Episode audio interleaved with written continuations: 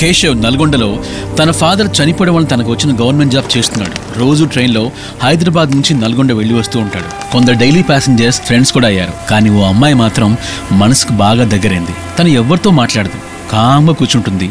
కడిగిన ముత్యంలా ఉంటుంది. పేరు స్వాతి అని మాత్రం తెలుసు. తను నల్గొండలో కాకుండా రామన్నపేటలో దిగిపోతూ ఉంటుంది.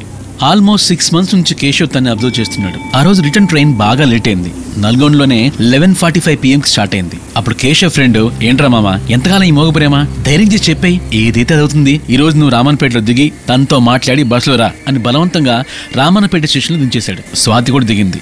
పవర్ పోవడం వల్ల స్టేషన్ బయట బాగా చీకటిగా ఉంది. టైం రాత్రి పన్నెండు గంటలు దాటింది. స్వాతి స్టేషన్ నుంచి రైట్ టర్న్ తీసుకొని చీకట్లో ధైర్యంగా వెళ్తుంది. వెనకే కేశవ్. కాసేపటికి నిర్మానుష్యంగా ఉండే ప్రాంతంలో అడుగుపెట్టింది. అవి ఓల్డ్ రైల్వే క్వార్టర్స్. ఏదో చప్పుడికి వెనక్కి తిరిగింది స్వాతి. కేశవ్ చటుక్కున చెట్టు పక్క దాక్కున్నాడు. స్వాతి మళ్ళీ నడక మొదలు పెట్టింది ఓల్డ్ క్వార్టర్స్ దాటి రైల్వే ట్రాక్ దాటి అసలు మనుషులు ఎవరు కనిపించిన ప్లేస్లోకి ఎంటర్ అయింది. కేశవ్కి ఏం అర్థం కావట్లేదు. అసలు స్వాతి ఇటు వెళ్తుంది తెలియక భయం భయంగానే ఫాలో అవుతున్నాడు. సడన్గా ఓ చోట స్వాతి ఆగింది. అక్కడ ఒక గేట్ మీద హిందూ శ్మశాన వాటిక అని రాసుంది.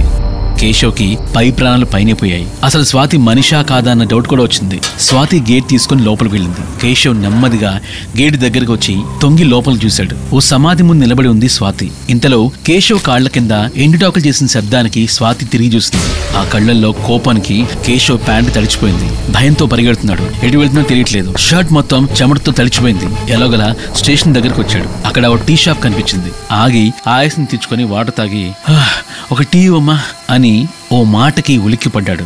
నువ్వు ట్రైన్ దిగాల్సింది కాదు కేశవ్. తప్పు చేశావు.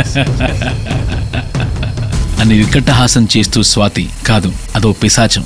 ఆ తర్వాత కేశవ్ అరుపులతో ఆ స్టేషన్ ఆవరణ అంతా మారుమోగిపోయింది.